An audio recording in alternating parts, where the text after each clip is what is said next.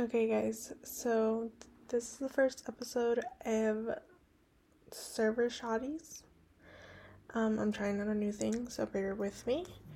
But today is the first episode, um, and we are starting with as to why it's called Server Shawties or Service Shawties. Kind of still working on the title, so bear with me. Um, so I had worked in the service industry for about five years, uh, more specifically the food industry.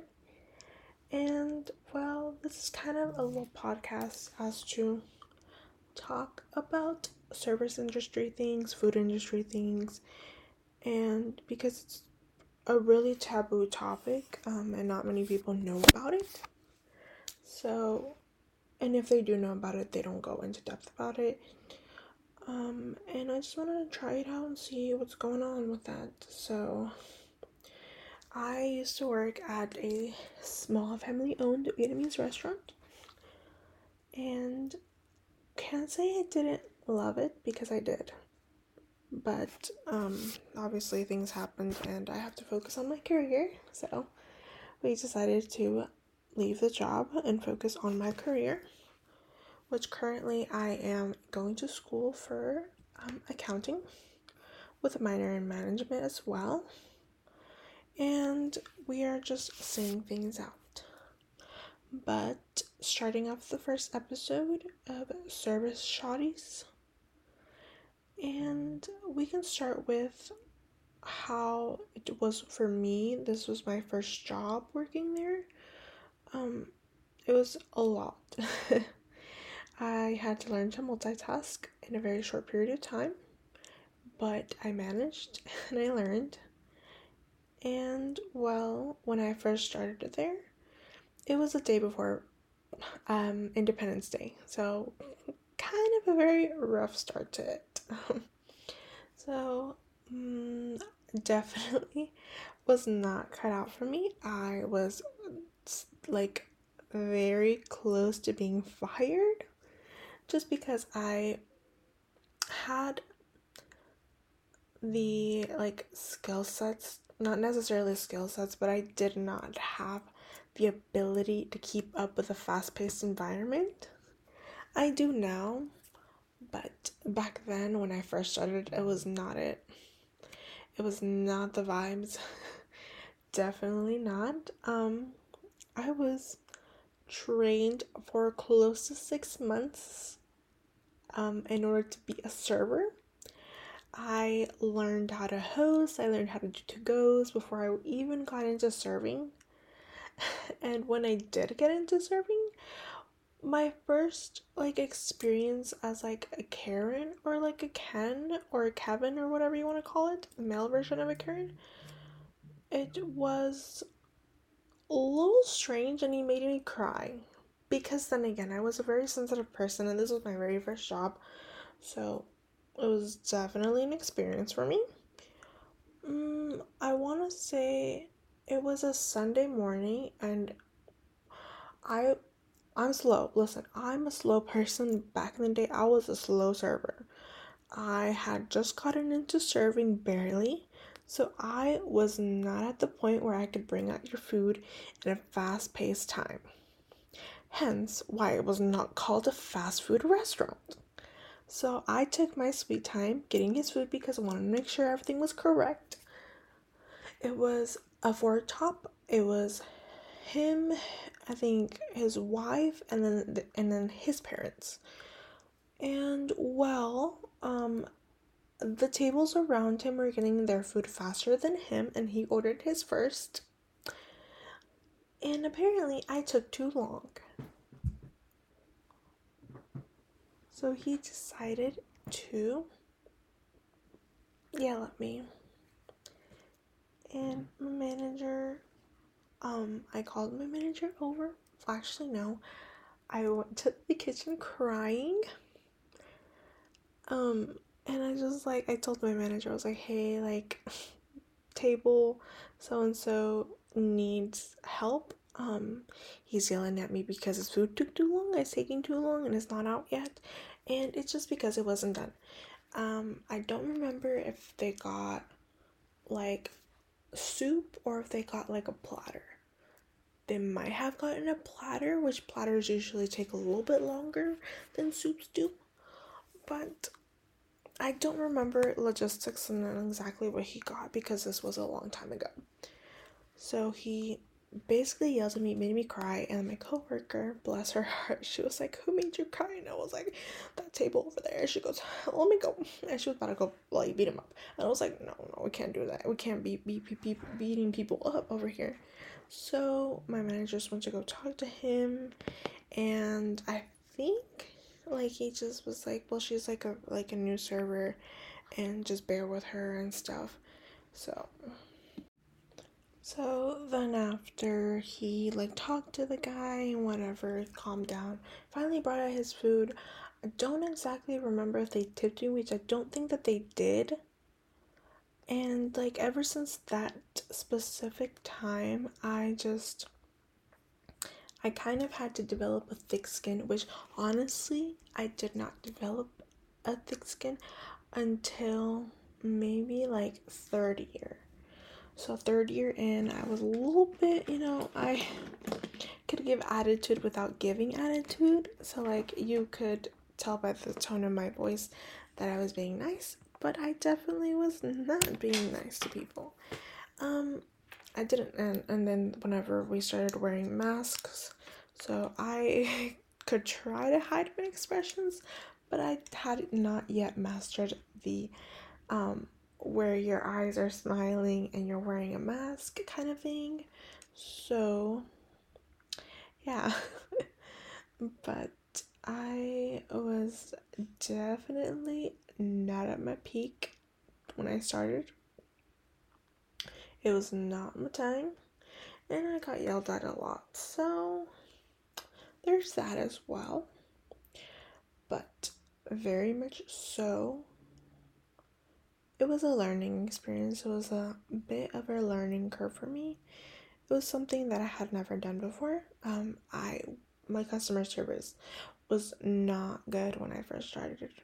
It obviously improved towards the end. Um, I was able to, to become a good server. I liked it. I loved my job. I did. I truly did. It was a nice experience for me um, like showing people different recipes for food, like the different like food. Like, oh, I was very good at recommending things. That was my main thing. I loved recommending food, especially like our smoothies and bobas. I liked recommending flavors. Yes, my coworkers would get mad at me because I would recommend like the hard ones, but listen, it was all in good faith, and I literally I when I tell you I loved to make smoothies oh my god. I even made like a couple smoothies and one of them was called a they called it I don't remember what my coworkers nicknamed it, but it was like a, a strawberry ice cream smoothie. Basically, all it consisted of was vanilla powder, almond powder. You use half and half, and then sweetener, which is basically just like um like a high fructose corn syrup. That's basically what it is.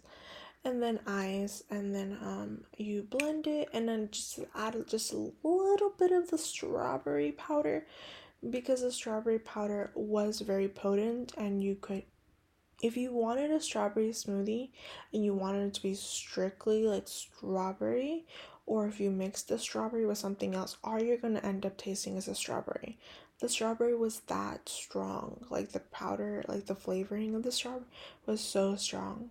So I would only add just like a little sprinkle of it just to give it the color, like a little pinkish color, like a baby pink color, and it was honestly the best smoothie. And then I made an orange creamsicle, which if you've ever had, I think it's called orange dreamsicle. Um, that was good too. It basically was the same thing as the strawberry one, but it was um, being replaced with, instead of strawberry, it was orange syrup. So those two were my specialties. We loved it top tier, yes. Um, if you just wanted like a strictly like vanilla ice cream, I would have done half vanilla, half almond.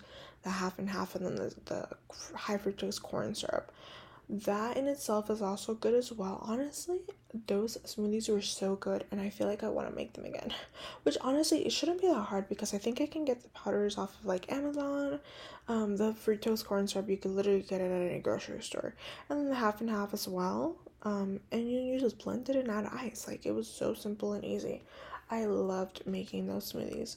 Um, my coworkers would ask me for them so much. Um, at some point, we started putting like um whipped cream on top and then and then we add like strawberry syrup as like um a dressing on top as well and that one was very good in itself too there was oh my god like i literally loved making smoothies that if I was not busy and someone needed a smoothie, I was like, look, I'll make it for you. It's fine. Like I loved making smoothies, milk teas, and fruit teas. Definitely more smoothies and milk teas. The fruit teas are really easy and simple, so usually that doesn't take a long time to make. But the milk teas and the fruit and the smoothies will take a little bit more time and they I just liked making them. so and also like I've heard this so often from my coworkers and stuff that my smoothies and my milk teas looked the cutest and they were so yummy because I'm like I wanted to taste good and not to taste bad and I wanted it to look pretty because I'm like they're gonna Instagram it, they're gonna Snapchat it, they're gonna do pictures of it. So I wanted to look the best. Like I wanted to be pretty and tasteful. Like I wanted to be tasty. And I I had favorite customers and like my customers knew that if they wanted a smoothie, like I had one specific customer which she absolutely loved strawberry milk tea and she would always get it. But then every time she would get it, she'd be like, Oh, but it's different. I'm like, look, if you want it to be exactly the same way that I make it for you, because she absolutely loved it when I made it for her. I just told her, I was like, like, this is exactly what you need to tell them. To do a little bit of half and half in there instead of or because normally for the milk teas we wouldn't add half and half i usually did because i'm like it gives it a little bit more flavor it makes it more creamy um, i was like ask them if they can put an extra scoop of strawberry in there to give it that very strong strawberry flavor. Um, and then a little bit of half and half. The half and half all it does is it makes it it makes it the color to be more pinkish. And it also makes gives it a creamy taste and it was so good. Like it was so yummy. Absolutely loved it. And i mean like i had customers that would always ask me oh like what's your favorite thing off the menu like well i usually would go for a noodle bowl because it's very fresh and light and i loved it you can always do rice instead or noodles so you can always do that um if people would ask, "Oh, like what do you recommend?" I'm like, "Okay, so what are you feeling at the moment? Um, are we feeling more of something hot, something cold, something rice, something full? You know, because we have so we had so many different options on the menu. There is something for everyone. There was definitely something for everyone. You could literally go and there were so many different options and if you didn't like something from there, I guarantee that there was something off of our secret menu or something that you could ask your server, like, hey, like, what's your favorite thing? Obviously, yes, there are going to be certain upcharges on it, but at the end of the day, as long as it's yummy, like, that's all that matters, basically.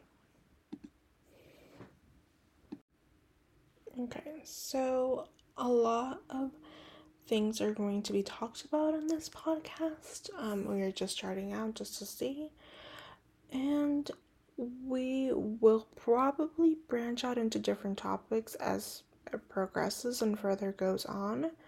Just because, obviously, um, yes, I did work in the service industry, in the food industry for so long that that was my life. I will talk about obviously the positives about it, the negatives about it, and the experience overall because I believe that there should be an insight um, into the service industry, food industry, because it is much more than what the, what the eye meets. Um, and so it's just, I, you know, further on, I will end up having some guests on, and a lot of them, a lot of my friends have at least been in the service industry at once. um, depending if it's the food industry, um, other service industries, customer service, etc. They've been through most a lot of it. So obviously we will have different perspectives and such. But this was the first episode of Service Shawties, and we will see how this goes. Bye, guys. Until next time.